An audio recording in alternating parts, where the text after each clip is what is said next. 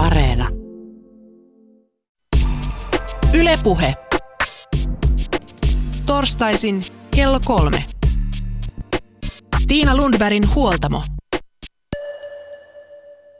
Käsi ylös. Tuliko viime treenien jälkeen venyteltyä? Livahditko ulos jumppasalin ovesta sillä sekunnilla, kun ohjaaja mainitsi? Ja lopuksi venytellään. Kulkiko sitten matka su- suihkun kautta sohvalle? Tai oletko koskaan tehnyt pelkkää liikkuvuustreeniä? Kevyt lämpö ja sitten päälle venyttelyä vai tuntuuko se ajan hukalta? Jos puhutaan venyttelystä, niin muistelen, että jossain vaiheessa nykytettiin, sitten kehoitettiin pitkiin venytyksiin ja tänä päivänä puhutaan paljon toiminnallisesta liikkuvuusharjoittelusta. Mutta miten sitten kuntoilijan, aktiiviliikkujan, tavallisen tallaajan pitäisi venytellä ja mitkä on ne tee edes nämä kohdat, venytä edes nämä paikat?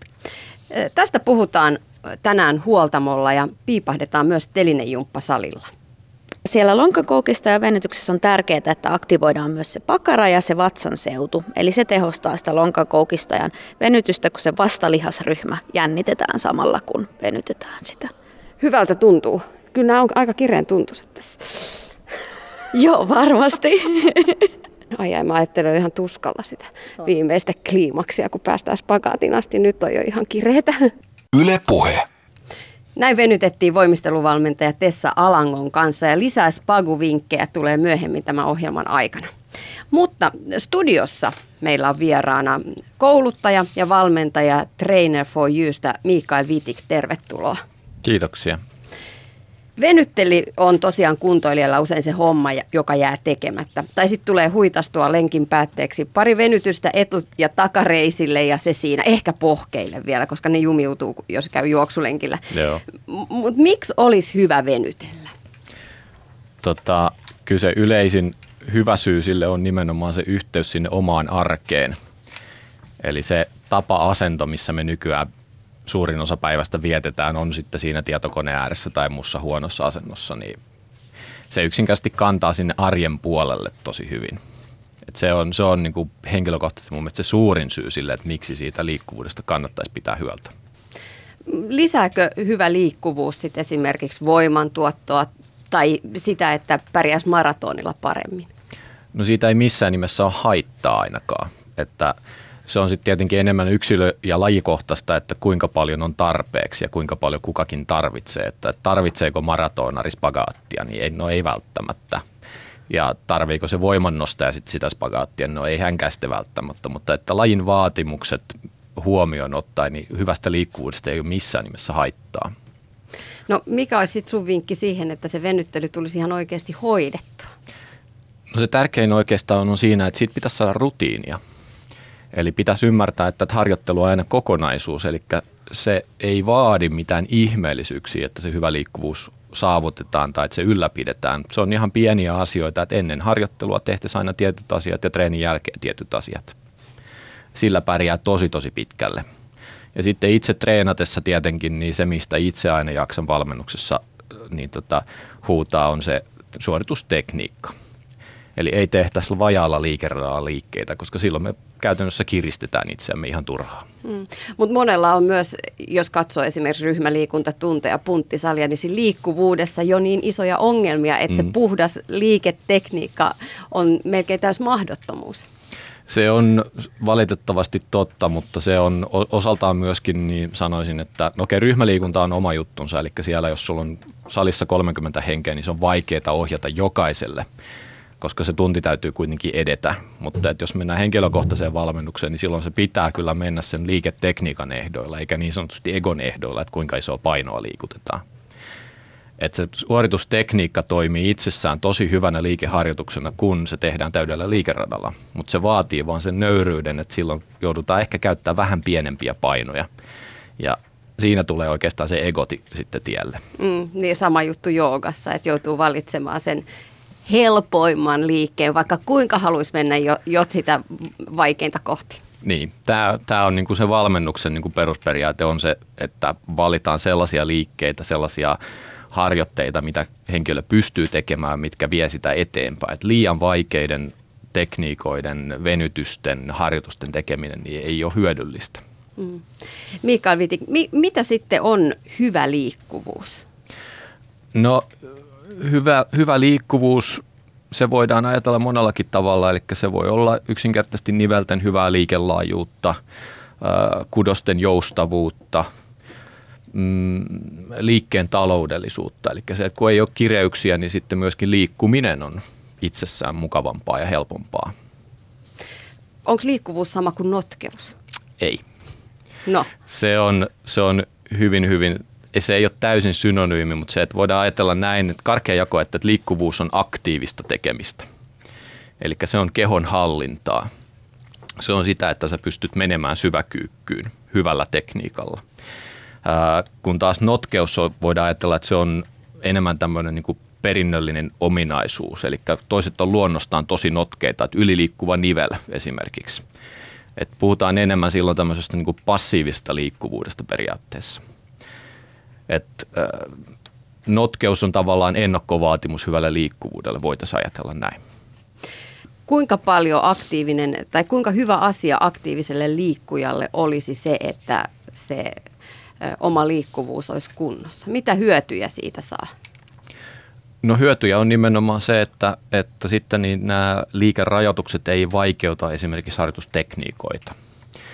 Et suurimmalla osa, esimerkiksi tuota omassa valmennustyössä, niin näen tosi paljon, kun nykypäivänä on tätä niskahartiaseudun ongelmia ihmisillä enemmän ja Huomaat, että mä koko ajan tässä nousen aina ryhdikkäämpään asentoon, kun sä sanot Et se, mutta se on hauska juttu sinänsä, että se yleensä näkyy sitten myöskin näillä henkilöillä niin huonona punnerustekniikkana.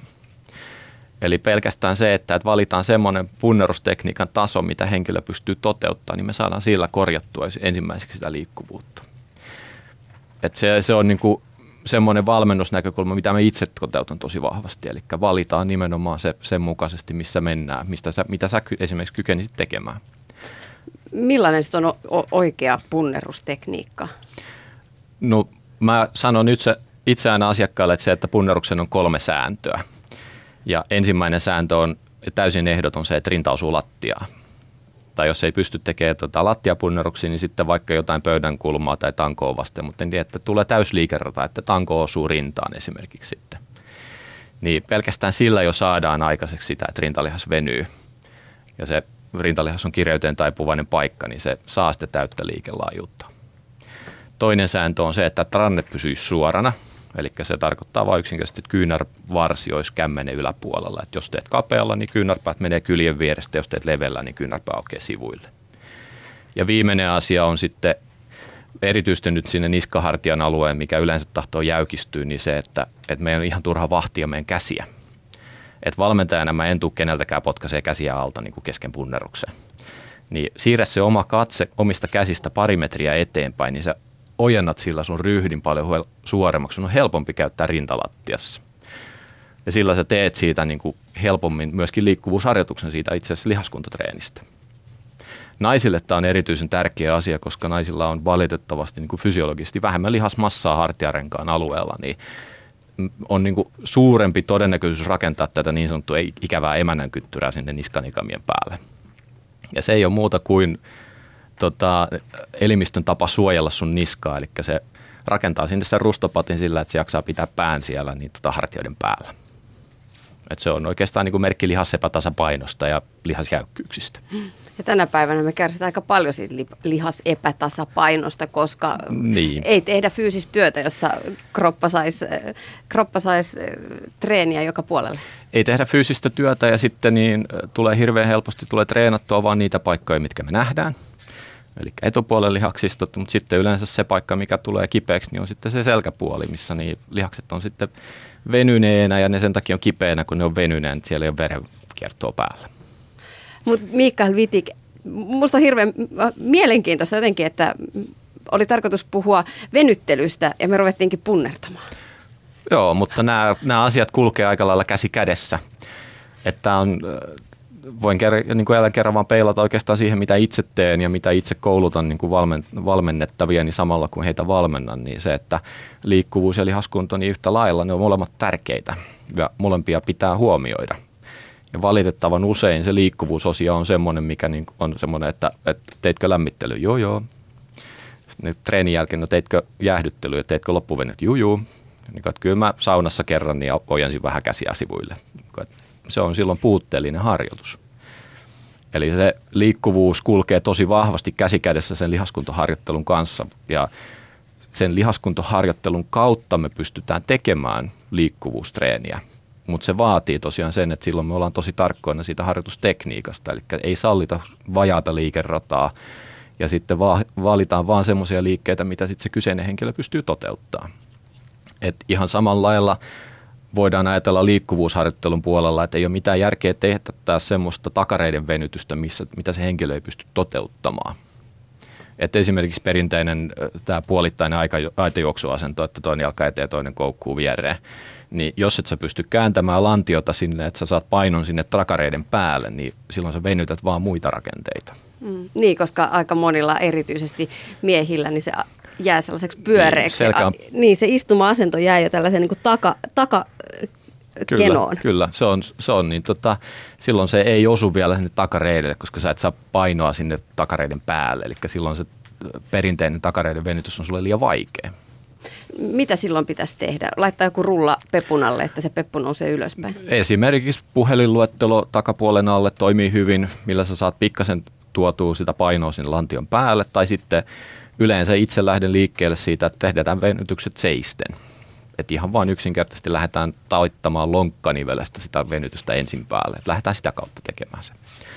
Ja sitten takareiden osalta, mikä se yleensä on, mistä ihmiset tulee sitten valittamaan, niin on myöskin, että tehdäänkö kyykkyä vajalla liikeradalla, niin pelkästään se, että tehdään lämmittelyssä vaikka kehonpainokyykkyä, vaikka sitten jostain tukea pitäen syvälle, niin sekin jo aukaisee sitä kireitä paikkaa sieltä. Samalla se lihas vahvistuu, että se myöskin se liikkuvuus säilyy pidempään, koska me opetetaan sitä lihasta myöskin toimimaan sillä uudella liikeradalla tuli tuosta kyykystä mieleen, että tiedän, että tässä vuosien varrella, kun on seurannut liikkuvia ihmisiä, niin monet pelkää syväkyykkyä, koska jossain vaiheessa peloteltiin, että polvet menee hajalle, jos teet syväkyykkyä, tehdään mm. vaan puolittaista kyykkyä. Joo. Tehtiin vain tällaista niin penkille asti istumaan ja ylös. Kyllä.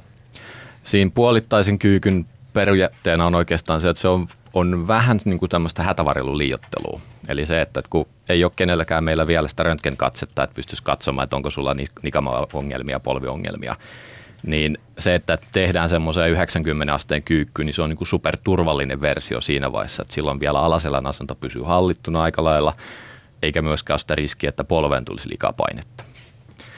Mutta jos se niin sanottu syväkyykky kuitenkin onnistuu, ei tunnu kipu selässä, polvessa, liikemekaniikka on suurin piirtein oikein, niin siinä on mitään syytä, miksi sitä ei voisi tehdä.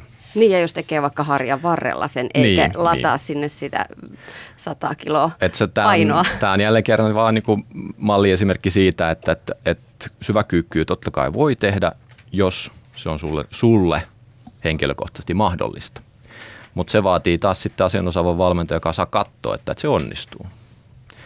Et ryhmäliikuntassa jälleen kerran niin ei ole mitään pahaa siinä, että tehdään bodypumppia tai muuta, mutta että siellä ei yksinkertaisesti pystytä siihen, että 30 henkeä on salissa ja kaikille, että okei, kaikki tekee syväkyykkyä, koska siellä voi olla puolella jotakin selkäongelmia.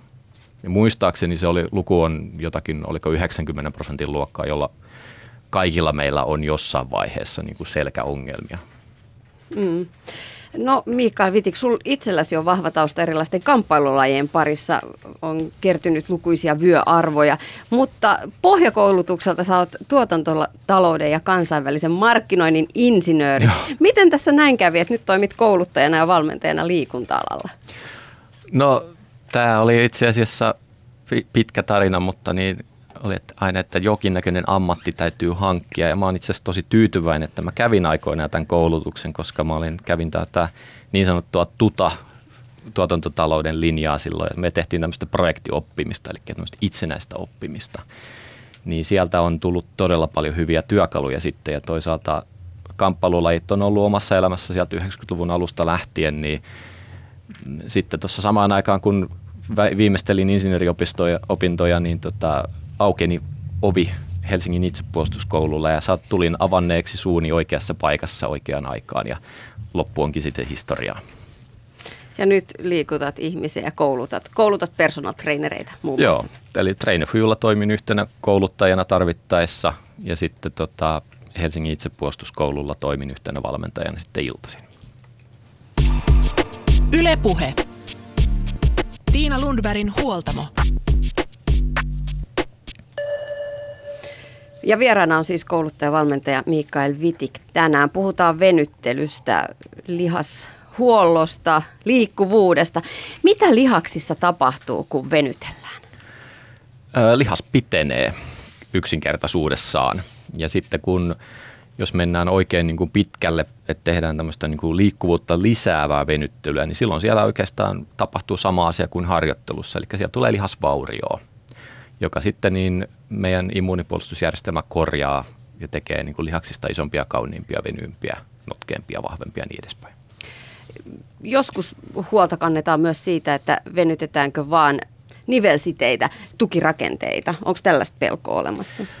Ei oikeastaan. Peruskuntoilijan ei tarvitse näistä olla sinänsä huolissaan, että kunhan ollaan vaan tarkkoina siitä, että, että jos halutaan venyttää takareittä, niin sitten kohdistetaan se myöskin sinne takareiteen. Että jos aha, tekniikka on oikein, niin silloin ei ole mitään hätää. Ja sitten niin lihas on se ensimmäinen rakenne, joka siellä lähtee venymään kuitenkin. Et siinä vaiheessa, kun ruvetaan puhua, että venytetään tukirakenteita, niin silloin sä oot ollut siinä venytyksessä jo niin kuin plus viisi minuuttia – et siinä vaiheessa se kyllä rupeaa tuntuu sitten jo nivelissä, mutta niin ne tukirakenteet ei veny näillä aikuisiellä, niin niitä, niitä on niin kuin turha venytellä. Että jos niitä halutaan ruveta venyttelemään, niin se pitää aloittaa silloin, kun on se kasvusportti aikaisin, eli junioriaikoina. Eli tämä on esimerkiksi, jos ajattelee tota voimistelijoita, niin hän on tosi nuoria tyttöjä yleensä – että he on otollisessa ajassa aloittanut sen liikkuvuusharjoittelu, jolloin päästään tekemään niin kuin sitä pohjatyötä. Et valitettavasti siinä vaan niin kuin, tietyssä vaiheessa jossain voidaan mennä myöskin vikaan se, että mennään niin kuin liiallisuuksiin. Että heillä sitten niin on mahdollisuus myöskin sitten saada yli, yliliikkuvuutta ja nivelongelmia sitten vanhemmalla iällä että se on se kasvuikäisen liikkuvuusharjoittelu, niin sitä täytyy olla vaan herkkänä sitten, että ei mennä, ei, ei niin kuin rikota paikkoja sitten tulevaisuutta varten. Missä kohdassa siinä voidaan mennä yli, jos puhutaan vaikka pienistä voimistelijoista tai taitoluistelijoista tai, tai minkä, missä muissa lajeissa nyt tarvitaankaan sitä valtavaa liikkuvuutta, joka aloitetaan se harjoittelu jo tosi aktiivisesti ja tehokkaasti silloin mm. melkein, melkein koulualaluokilla? No se, kipu on aina huono juttu, totta kai, mutta niin, nämä on tietenkin ääri, ääriasioita ja osaavat valmentajat osaa nämä välttää, ettei siinä mielessä niin kuin, turhaa tarvitse pelotella asiasta, mutta kyllä tuolta internetin ihmeellistä maailmasta löytyy kuvia, missä niin, tota, nuori tyttö on spagaatissa ja sitten valmentaja seisoo polven päällä ja kääntää polvea väärään suuntaan. Et se, se on oikeastaan sit, niin se on ääri ääripään esimerkki. Et ollaan vaan niin rehellisiä siinä, että, että jos paikkaan sattuu, niin sitten okay, että ei kipua vastaan ei kannata venyttää, koska silloin se lihas pistää kauheammin vastaan sitä venytystä. Mutta kun venytellään, varsinkin näin aikuisella, niin kyllähän se kipeätä tekee. Mistä tietää, että mikä kipu on hyvää kipua ja mikä on sitten jo sellaista kipua, että nyt pitäisi lopettaa se venyttely? Tota, mun yksi opettaja sanoi itse asiassa tähän aikoinaan hyvän esimerkin, sanoi, että siinä vaiheessa kipu on huonoa, kun tuntuu, että sielu irtautuu ruumiista. Et siinä vaiheessa mennään liian pitkälle.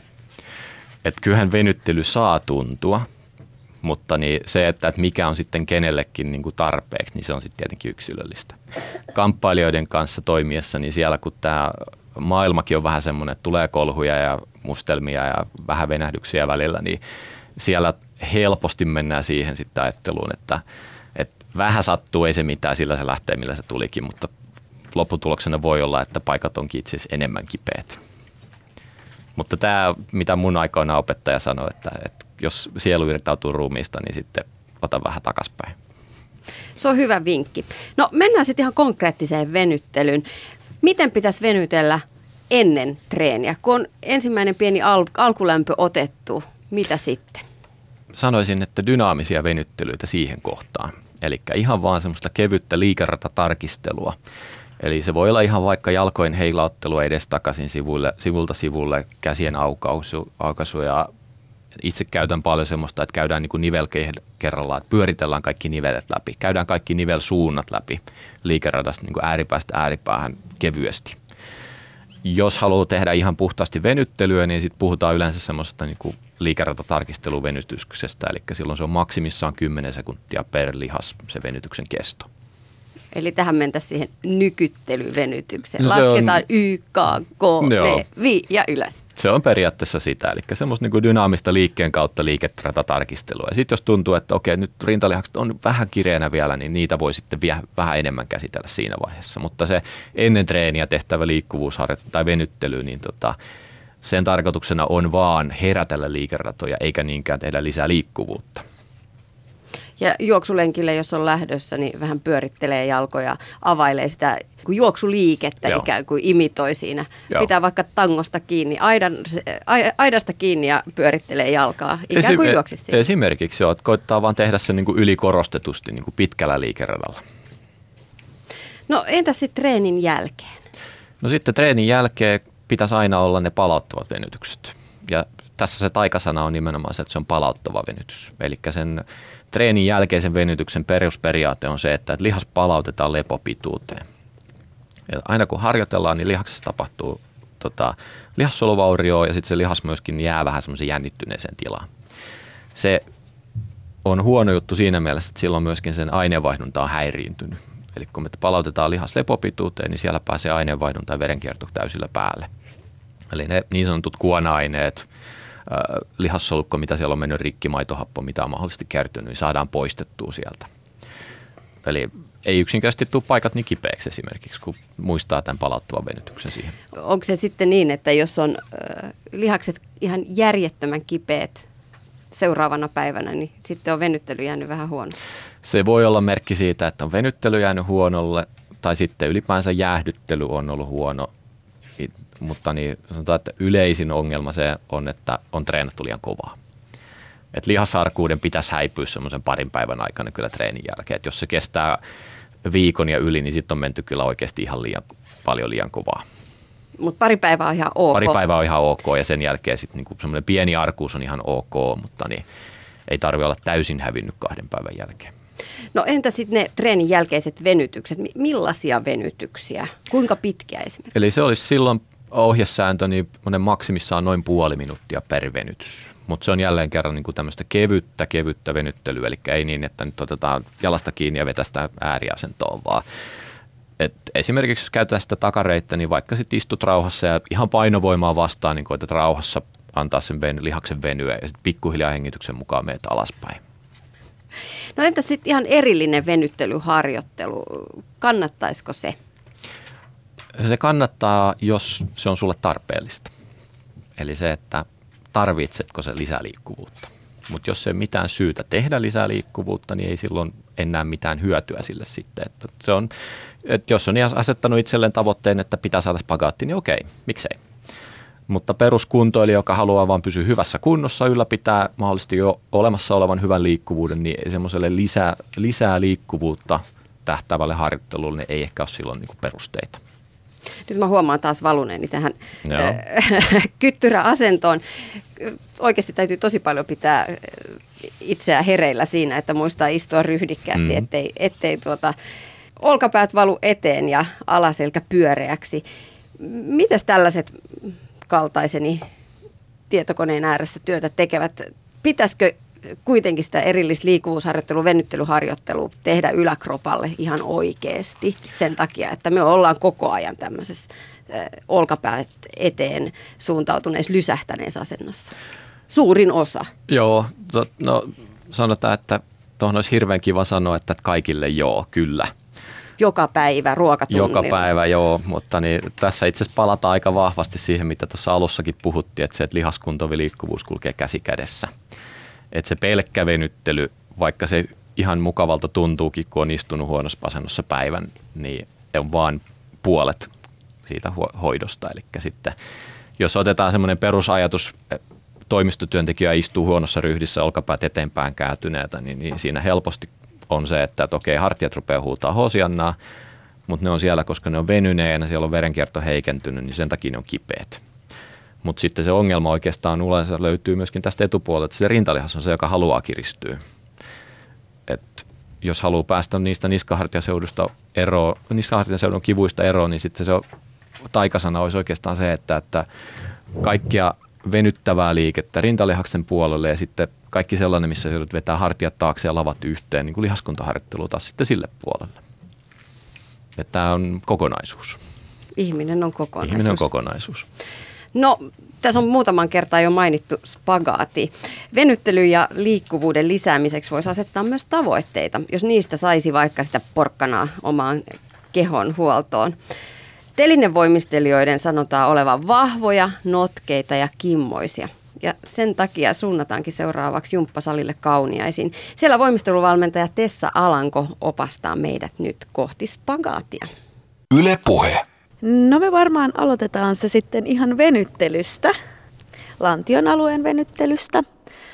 Ja mä suosittelen ehdottomasti sekä dynaamisia että staattisia venyttelyjä, jos pakaatti on tavoitteena. Mitä se tarkoittaa dynaamiset ja staattiset venyttelyt? Eli dynaamisilla venytyksillä ää, jännitetään lihasta ja sitten rentoutetaan ja pidetään semmoista pientä liikettä siellä lihaksissa. Ja staattisessa venytyksessä taas pysytään siellä venytysasennossa pidempään. Ok, no lähdetään liikkeelle. Lantion seudun venytyksiä lähdetään tekemään, niin lähdetäänkö sitten ihan tästä peru, perusasennosta, että takapolvi on maassa ja mulla on niin tämä toispolviseisontahan tämä on nimeltä, eikö niin? Kyllä, juuri näin. Eli lonkakoukistajat on yleensä ne kireet lihasryhmät, samaten takareidet, niin ne on ne tärkeimmät venytyksen kohteet. Mm. Niin, istumatyöläisillä nimenomaan nämä lonkan koukistajat joutuu koville, kun päivät pitkät tuolla istutaan. Kuinka kireet ne on ihmisillä? Sä tapaat työssä paljon, paljon myös personal trainerina aikuisiakin, eikä pelkästään voimistelijoita. No ne on äh, takareisien kanssa yleensä ne kireimmät lihasryhmät. Ihan, ihan kaikilla oikeastaan, että ei välttämättä ole istumatyöläisilläkään, vaan ne on, ja on monia voimistelijoitakin, joilla ne on erittäin, että ne on semmoinen luonnostaan kiristävä lihasryhmä. Ja tässä painetaan sitten niinku ikään kuin häntä alle. Joo, kyllä. Eli siellä lonkakoukista ja venytyksessä on tärkeää, että aktivoidaan myös se pakara ja se vatsan seutu. Eli se tehostaa sitä lonkakoukistajan venytystä, kun se va- vastalihasryhmä jännitetään samalla, kun venytetään sitä.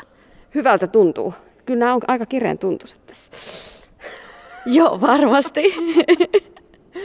No entäs sitten seuraava liike, mennään eteenpäin. Ai mä ajattelen ihan tuskalla sitä viimeistä kliimaksia, kun päästään spagaatin asti. Nyt on jo ihan kireetä.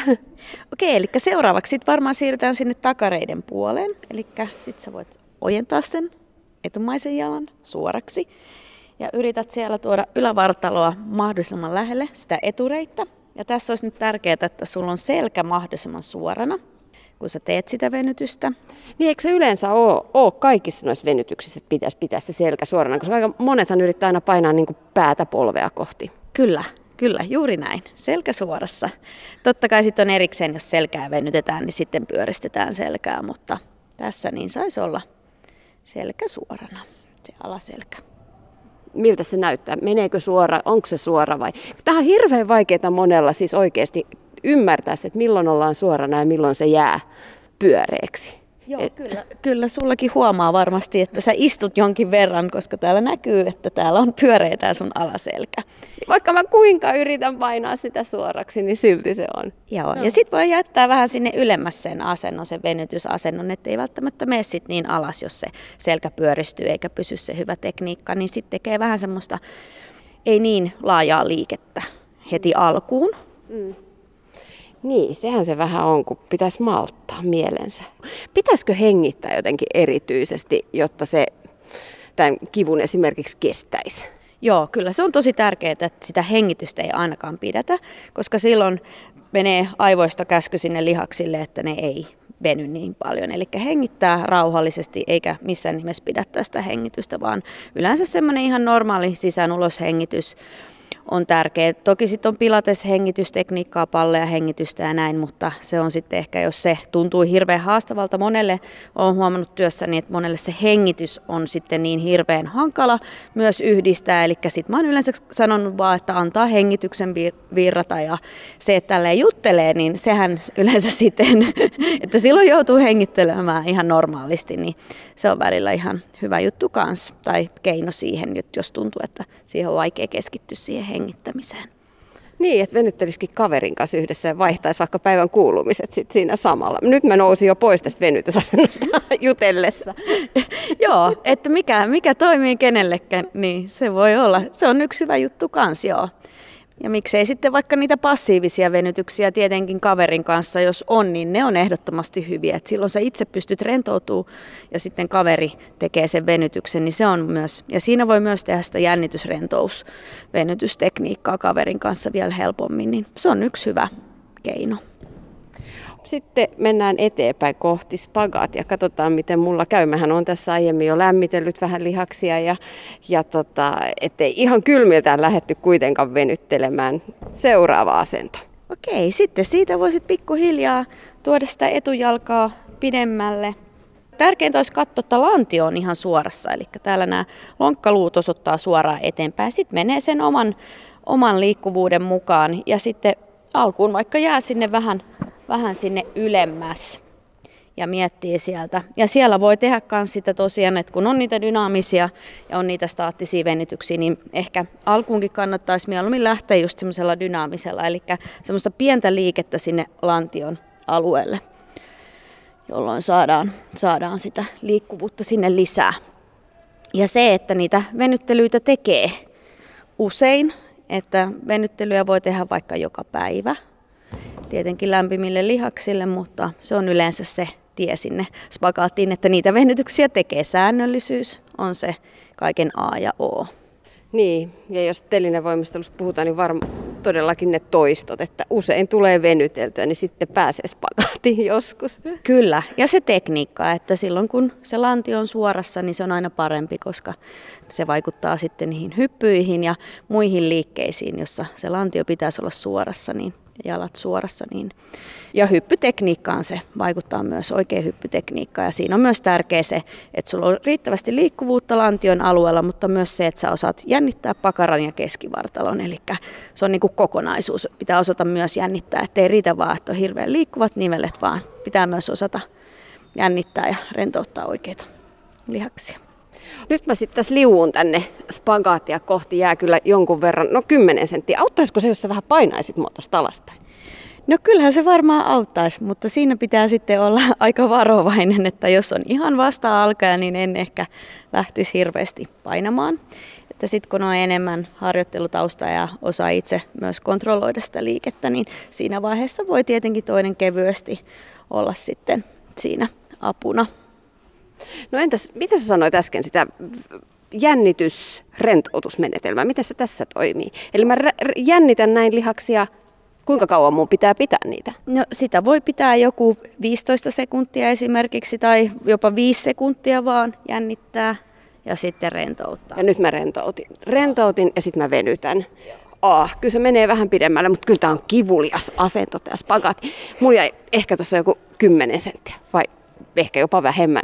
Joo, mutta sulla oli oikein hyvä alku jo siinä, että eihän se ole, jos 10 senttiä jää maasta, niin näin mun näkökulmasta se on jo erittäin hyvä tulos, että ei hirveästi enää harjoittelua vaadi.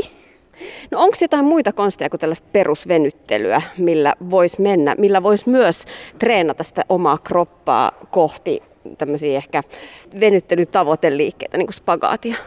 Joo, sitten on tietenkin on erilaisia keinoja, on tuommoisia rullia, jolla voi rullailla niitä lihaksia läpi, joka on niin kuin viime vuosina kasvattanut kovasti suosiotaan. Ja mun täytyy sitten sanoa, että kyllä erilaiset tuommoiset kyykyt on huomannut, että paljon kun tekee tuommoista kyykkyä, syväkyykkyä ja ihan ilman mitään painoi, niin se liikkuvuus kyllä paranee myös niillä. Eli ne on sitten taas menee sinne ehkä dynaamisen tota, voimaharjoittelun puolelle sitten enemmän, mutta niistä on myös hyötyä, että miettii aina myös siellä voimaharjoittelussa tai muussa liikkumisessa sitä toiminnallisuutta ja sitä, että mikä sitten mahdollisesti kasvattaa myös sitä, niin voin ehdottomasti suositella niitä myös varsinkin aikuisille. No entäs sitten balletin suunnasta? Mä mietin semmoisia, kun balettitanssija, että hän heittää jalkaa tässä, tekee jalan heittoja esimerkiksi, niin, niin voisiko niistä olla apua tällaiselle tavalliselle keski-ikäiselle kuntoilijalle, jolla on tavoitteena spagaati? Joo, varmasti. Jalanheitot, mitä tehdään myös telinevoimistelussa, niin varmasti on hyvät, että niissä jalanheitoissahan korostuu sitten taas sekä se voima että liikkuvuus, joka on oikein hyvä asia. Ja, ja, mutta sitten voi olla, että ne balletin, ää, totta kai ne pelkät jalanheitot, että sitten voi olla myös hyvin haastavia, mutta sitten niitä voi tehdä taas vähän pienemmällä liikeradalla. Ja kun niitä vaan tarpeeksi tekee, niin kyllä se yleensä se liikelaajuus sitten kasvaa, mutta niissäkin sitten kuitenkin pitää vähän, ettei heti haukkaa liian isoa palasta. No me tässä pikkusen tässä venyteltiin ja joitain sekunteja pysyin aina noissa tietyissä venytysliikkeissä. Kuinka pitkiä venytyksiä sä suosittelet sitten, jos lähtee tavoittelemaan jotain, esimerkiksi nyt tässä tapauksessa bakatia, tai voihan se olla vaikka silta sitten, että kuinka pitkiä venytysten pitää olla? Mä suosittelen ihan kaiken pituisia venytyksiä. Toki sitten on ne, että, ne, äh, että se liikkuvuus paranee, niin pitäisi olla vähän pidempään siellä venytyksessä, että puolesta minuutista sitten aina sinne kahteen minuuttiin saakka pitäisi olla. Mutta niin kuin tuossa sanoin, että sitten ne dynaamiset venyttelyt on yleensä ihan yhtä tärkeitä. Nehän on sitten taas, että, että tota, ne on lyhyempiä, lyhyempikestoisia. Mutta liikkuvuus paranee just niillä pitkillä venytyksillä. Ja yleensä semmoiset harjoitukset sitten nämä pitkät pitkät venytykset kannattaa tehdä omana treeninään, eli ei treenin jälkeen välttämättä, koska silloin se lihas ei veny, jos sulla on kova treeni siellä alla. Niin ensin lämpimille lihaksille, mutta omana treeninään ne pitkät venytykset mä valun uudestaan tuohon spagaattiin. Se tuntuu nimittäin nyt ihan hyvältä, kun mä nousin sieltä ylös. Jos mä menen tähän näin, ainut mitä mua, mua nyt itseni pohdituttaa, että onko tämä tällaisen keski ihan terveellistä? Mitä mun lonkat ja muut nivelet sanoo tässä 40 korvilla, kun yrittää painaa itteensä tuonne spagaattiin asti? Kyllä mä sanoisin, että se on ihan terveellistä. Tietenkään ei saa semmoista kipua tuntua, että totta kai normaali venytys kipua, mutta varmaan sitten nel- nelikymppinen jo tietää sen, että mikä on sitä normaalia kipua ja mikä ei sitten. Että se on kuitenkin ihan tutkimustuloksetkin taas tukee sitä, että mitä parempi liikkuvuus on, niin sitä parempi voimantuottomus löytyy niistä lihaksista. Että vinkkinä vaan miehille myös tämä asia, että se voimantuotto paranee tietenkin, kun mitä liikkuvammat lihakset myös on. Sä oot Alanko valmentanut myös Jenkeissä telinevoimistelua. Onko siellä samanlaiset venyttelytraditiot ja metodit kuin täällä Suomessa? Joo, kyllä mä sanoisin, että se on ihan, ihan, en huomannut siinä mitään eroa. Että jos nyt voimistelumaailmaa ylipäätänsä miettii, niin äh, siinä valmennuksessa ja liikkuvuusharjoittelussa äh, on kyllä enemmän menty myös sinne dynaamisen venyttelyn puolelle. Ennen kauan istuttiin niissä spakaateissa, mutta nyt nykyvalmennustietämys on mennyt eteenpäin ja tiedetään jo, että kun meilläkin on paljon niitä hyppyjä siellä sarjoissa, niin se dynaaminen harjoitteli, eli, eli ne jalanheitot, nopeat jalanheitot ja semmoiset, niin ne on, ne on oikeastaan se niin kuin tärkeä osa ja se on itse asiassa vaikeampi kehittääkin ne dynaamiset hypyt ja semmoiset aukeavat hypyt, kun niiden pitäisi auta sinne spagaattiin, niin se on vaikeampi kuin vaan istua siellä tavallaan tai luonnostaan siellä spagattiasennossa. Ja nyt jos tässä ollaan spagaattia kohti menossa, niin varmaan pitäisi tehdä myös toinen puoli, ettei vaan me yksipuolisesti yhdellä puolella spagaattiin. Tässä, mitä tässä kannattaisi mun erityisesti huomioida, ettei, ettei hajota itseään spagaattiharjoittelussa? No erityisesti se hyvä lämmittely, ja se, että jokainen tietenkin, että jotkut tarvitsee vähän pidemmän lämmittelyn, mutta että saisi olla kunnollinen lämmittely ja sitten pikkuhiljaa lähtee sitä venytystä tekee. Että ensin pienemmällä liike, liikelaajuudella ja sitten voi tehdä, mennä vähän syvemmälle. Ja yleensä semmoisen uloshengityksen aikana kannattaa sitten syventää myös sitä venytystä että ne olisi niin kuin ne tärkeimmät. Ja tietenkin se lantion asento spagaatissa niin menee sen oman liikelaajuuden mukaan, että se lantio pysyy suorassa, niin se on se tärkein, tärkein asia. Suosittelet sä tavoitteita myös venyttelyn puolelle. Monellahan on ta- tavoitteena maratonit ja kaikki muut, mutta venyttely on aina vähän sellaista lapsipuolen hommaa. Joo, kyllä, ehdottomasti. Ja yleensä jos sulla on joku tavoite, niin silloin silloin on helpompi mennä sitä kohden. Et jos on semmoinen vaan epämääräinen visio siitä, että olisi ihan kiva venytellä joskus, niin todennäköisesti sitä ei tule tapahtumaan. Eli aina kun sulla on tavoite, niin yleensä sit se lopputulos on parempi, kun sä tiedät, mitä kohden sä meet ja sä teet sitten töitä, töitä sen eteen. Sitten tietenkin pitää miettiä, että miten pääsee myös siihen tavoitteeseen tai sitten käyttää ammattilaisia apuna. Eli kysyä sitten apua siihen ja Ja näin, jos tuntuu, että oma motivaatio tai tietotaito ei riitä siihen, niin varmasti löytyy ammattilaisten apua. Ylepuhe. Tiina Lundbergin huoltamo. Siinä spagaatia kohti meitä johdatteli telinevoimistelun valmentaja Tessa Alanko ja noita venyttelykuvia löytyy muuten Instagramista. Tessa on siis valmentanut telinevoimistelussa myös Yhdysvalloissa ja kertoi niistä, niistä kokemuksista, siitä traditiosta. Meidän studiossa vieraana on valmentaja, kouluttaja Mikael Vitik. Ja Mikael, sä tuut itse kamppailulajien puolelta. Siellä taustalla monesti on itämaista filosofiaa. Millainen venyttelytraditio löytyy kamppailulajien taustalta? No siellä, siellä on, tota, niin kuin sanotaan, niin sanotusti perinnelajeissa on paljon hyviä asioita, mutta niin sieltä oikeastaan on puuttunut, puuttunut vaan taustalta se, että, että miksi asioita tehdään tietyllä tavalla. Että jos osaava valmentaja kyllä ymmärtää sitten tietenkin, että mitä, mitä tapahtuu, mutta hyvin usein sieltä törmää valitettavasti semmoisen, että, että se on enemmän semmoista, että kipu on vaan heikkoutta, että nyt vedetään vaan kovempaa ja kohta se helpottaa. Ja se on vähän, vähän turhaa mun mielestä kyllä, koska siinä mennään niin kuin aika lailla riskirajoilla sen, että, että meneekö joku paikka rikki kohta, meneekö rikki poikki, ei, joo, ei, joo, ja sattuu, sattuu ja ahistaa, mutta ei se mitään, tuota, vyöhampaiden väliä vedetään vähän pidemmälle. Et nykypäivänä, kun tiedetään kuitenkin paljon paremmin sitten, että mitä siellä lihas, lihaksessa tapahtuu ja miten liikuntafysiologia siinä taustalla toimii, niin siihen on tullut vähän enemmän niin kuin järkeä sitten siihen tekemiseen. Että et esimerkiksi ei ole mitään oikein pointtia tehdä ennen lämmittelyn jälkeen pitkiä venytyksiä siinä kohtaa, jos seuraavaksi tehdään sitten niin kuin korkeita nopeita potkuja. Et siinä kyllä niin kuin aika lailla haetaan sitten lihasrevähdystä tarkoituksella.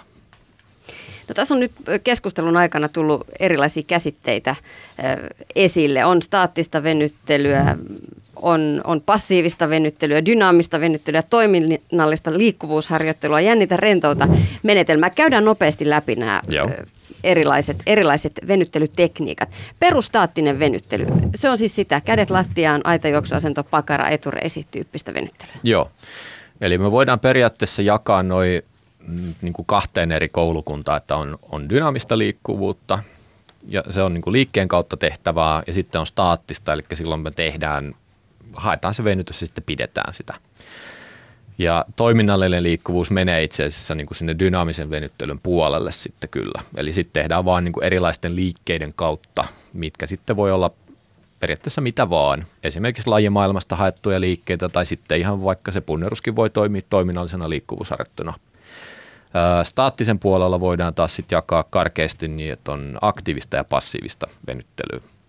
Aktiivinen venyttely tarkoittaa sitä, että sä itse lihastyöllä teet sen venytyksen, eli vedät siihen venytykseen, joudut jännittämään lihaksia. Passiivinen tarkoittaa sitten, että annat painovoiman vetää sut siihen esimerkiksi takareiden venytykseen.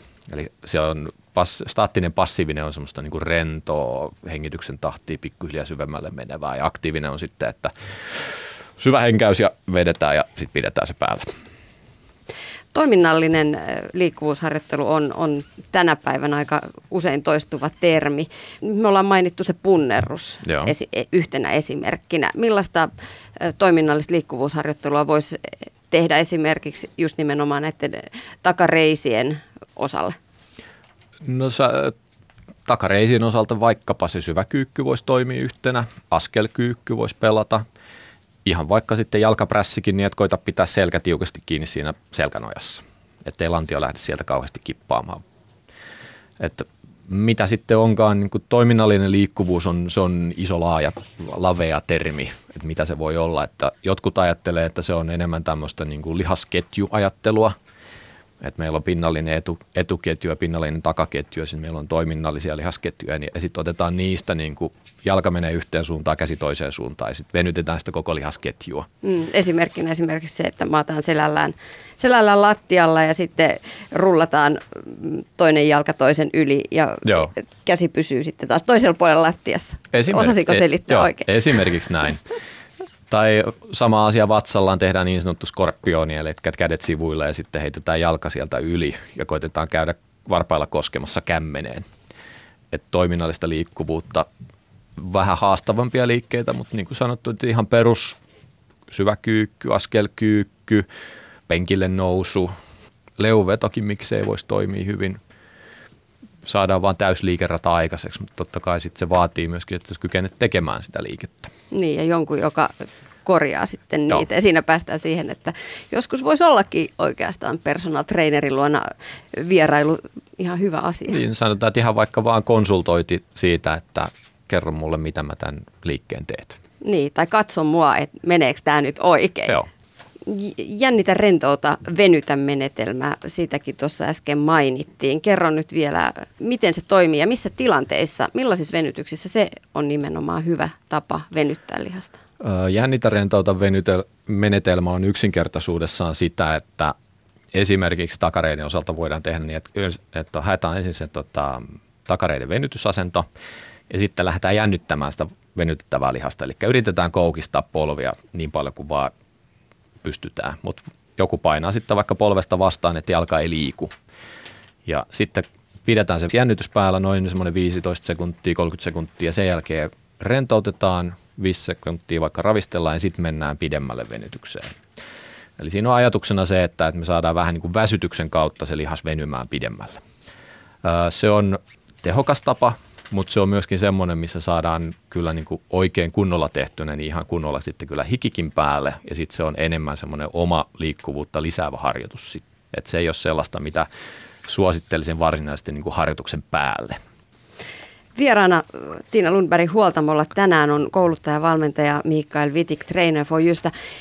Otetaan tähän loppuun vielä muutama täsmävenyttely parille erilaiselle liikkujaryhmälle. Salitreenaajan ABC. Joo. Salitreenaajan tärkeimmät venytykset. No se on oikeastaan aika helppo siinä mielessä, että, että salitreenaajan perusvenytykset on, että venytä aina se lihas, mitä olet harjoittanut että jos on jalkapäivä, niin sitten käy ainakin pakara, takareisi, pohje läpi siitä. Etureisi totta kai mukaan siihen myös. Niin, nämä on helppoja mun mielestä tämä alakropan venytykset, mutta sitten kun mennäänkin siihen käsipäivään, niin Joo. sitten ne jääkin ne venytykset tekemättä. No se on, että käsipäivä sitten on oikeastaan niin sanotaan, että hauis on hyvin harvoin semmoinen lihas, joka on kireä. Ojentaja, selkälihas, rintalihas, olkapää on sitten oikeastaan semmoisia, mitä niin kuin kannattaa enemmän ehkä painottaa. Et ei sinänsä niin kuin mitään vaikeaa, että selkälihaksessa vaikka jostain tolpasta kiinni ja viet kättä niin pitkälle eteen selkää pyörinä taakse kun pystyt. Rintalihaksella totta kai kädet auki, kyynärpää vaikka johonkin tota, seinän kulmaan ja siitä kääntyy, että saa rintalihaksen venytyksen ojentajasta käsipään taakse ja toisella kädellä vetää kyynärpäästä. Mutta se on saliharjoittelijan niin kuin ABC oikeastaan se, että et, et venyttele aina ne lihakset, mitä olet itse treenannut. Ja suurimman osassa saleista niin on nykypäivänä myöskin löytyy sitten ihan karttoja, että, on, että tämä liike ja sitten sitä venytetään näin. No sitten lähdetään lenkille seuraavaksi. Mitkä on juoksijan tärkeimmät venytykset? No juoksijan tärkeimmät on taas sitten niin enemmän sen lantion asennonhallinnan kannalta. Eli ää, mä itse käytän hyvin paljon tämmöistä niin mielikuva mallista. Eli jos mietit, että miltä näyttää vaikkapa tota huippumaratonari, niin se on aika solakka kaveri, mutta se, että hänelle se juoksuasennon hallinta on se tärkein, eli silloin esimerkiksi se takareisi lonkakoukista on ne, mitkä kannattaa käydä läpi. Ja sitten kun jos juostaa varsinkin asfaltilla, niin sitten myöskin jalkapohja ja pohje. Jalkapohja on myöskin semmoinen, mitä kannattaa. Hyvä väline on siihen, että ostaa vaikka tuommoisen kaukalopallon, ja sitten niin paljailla jalalla rullaa sen pallon päällä, tekee oikein mukavaa jalkapohjalle. Työmatkapyöräily on lisääntynyt sekin vauhdilla. Epäilen kuitenkin vahvasti, että just tämä liikkujaryhmä on se, jolta venyttely jää tekemättä, koska Joo. kun päästään työpaikalle, niin äkkiä suihkuu ja sitten heti sinne työpöydän ääreen istumaan kyttyräasentoon. Tämä oli kuvaus ihan omasta aamustani vaan. Mitkä on pyöräilijän vaaran paikat? No pyöräilijälle samalla lailla, jos mietit, että miltä näyttää huippupyöräilijän, niin okei, että melkoiset reidet on sitten tietenkin, että onko se tämmöinen kaupunkipyörä vai sitten pidemmän tämmöinen kilpapyörä, niin se ajoasento on totta kai siinä se. Mutta sanotaan, että tärkeimmät olisi siinä niin kuin etureisi, takareisi ja sitten myöskin se niskahartiaseutu siellä ja sitä rintalihasta unohtamatta. Eli jos, varsinkin jos ollaan semmoisella maantiepyörällä, että nojataan sinne tankojen päälle selkäpyöreänä, niin sitten sähän oot periaatteessa siinä huonossa asennossa, mihin sä olit menossa sitten siinä toimistopöydän taakse myöskin istumaan. Eli niin sanotusti vastaliike sille asennolle, missä olet sitten itse ajanut. Entä sitten mitä muuta kuin venyttelyä? Rullailu on tänä päivänä kovassa huudossa ja erilaisia foam-rollereita myydään kaupoissa. Monilla ne jää kyllä pölyttymään sinne muiden kuntoiluvälineiden varastoon sängyn alle. Korvaako rullailu venyttelyyn? Ää, ei. Se on, foam rolleri on ihan yksi hyvä väline, mutta se on vain yksi väline. Ää, jos sitä haluaa käyttää, niin totta kai. Ää, siinä oikeastaan se yleisin pointti, missä ehkä mennään vähän metsään, on se, että ajatellaan, että se rullailu on kivun siedätystä. Että okei, että jos sieltä löytyy joku oikein tosi tosi herkkä paikka, makea paikka, niin siinä voi rullalla viettää vähän aikaa, mutta silloin tässä kohtaa niin sitten täytyisi käsitellä vaan rauhallisesti, hitaasti. Ja se ei ole tarkoitus olla semmoista kivun siedätystä, koska jos se lihas huutaa siellä hoosiannaa, niin sitten se lihas tahtoo jännittyä ja silloin siitä rullailusta ole hirveästi hyötyä. Rullailun oikeastaan semmoinen perusajatus, mitä itse käytän paljon, niin kuvittele vaikka pesusieni. Ja se lihas on nyt, kuvitellaan, että se on se pesusieni. Jos se pesusieni on täynnä vettä ja sitten se kaulimella rullaat siitä yli, niin okei, sieltä lähtee se neste liikkeelle. Mutta kun sä nostat sen kaulimen pois siitä, niin sehän imasee sitten ympärillä olevan nesteen takaisin siihen. Niin. Mutta nyt jos sä rullaat niin kovaa, että, että sattuu, sattuu, sattuu ja se lihas lähtee jännittymään, niin silloin sä rullaat tiiliskiveä kaulimella niin kuin aika semmoinen helppo mielikuva tavallaan tähän näin. Että semmoisena perushuoltavana, mukavana niin kuin av- paikkojen availuna, niin mä suosittelen enemmän semmoista niin kuin kevyttä, ei kivu, kipua vastaan tehtävää rullailua, ja niin, että siellä tavallaan parannetaan sillä rullalla sitä lihaksen aineenvaihduntaa. Ja sitä kautta niin sitten tota, rulla on hyvä väline. Seuraava kaupunkilegenda. Voiko hieromalla korvata venyttelyn? No mä sanoisin mieluummin näin, että, että ei voi. Että niin, hieronta on ehdottoman hyvää, mutta se on sitten niin kuin oikeastaan enemmän spesifiä tietyn lihaksen avaamista esimerkiksi. Ja osaava hieroja kyllä niin kuin saa hyvinkin tehokkaasti lihaksia auki, ja jos on oikein tosi jumissa, niin sit saattaa vaatia useamman kerran. Mutta se, on, se on oikeastaan vain niin kuin seurauksen hoitamista, että se ei ole sen perimmäisen syyn hoitamista, että miksi se lihas on jumissa. Ja siihen me voidaan sitten vaikuttaa sillä, että tehdään säännöllisesti venyttelyä ja liikkuvuusharjoittelua. Mikael Vitik, vielä yksi kysymys. Jos lihakset on kipeät edellisen päivän treenin jälkeen, tekeekö venyttely hyvää? No kevyesti tehtynä ihan ok. Ja tota, tämä on itse asiassa, mä tunnistan, tämä on hyvin vahvasti tuolta tota, kuntosalimaailmasta lähtenyt semmoinen legenda, että, että venytellä saa vasta pari tuntia treenin jälkeen – ja tämä on semmoinen puolittainen totuus, että venytellä saa treenin jälkeen, jos sen tekee kevyesti, eli semmoisena palauttavana venyttelynä, mitä tuossa aikaisemminkin jo puhuttiin.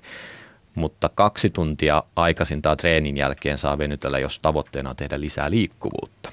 Eli siinä kahdessa tunnissa lihakset on pikkasen ehtinyt päästä palautumaan, niin sitten siinä vaiheessa hermosto alkaa heräilemään takaisin, niin että semmoinen niin sanottu yliliikkuvuus ja näiden suojamekanismien ylittäminen niin ei ole enää vaara.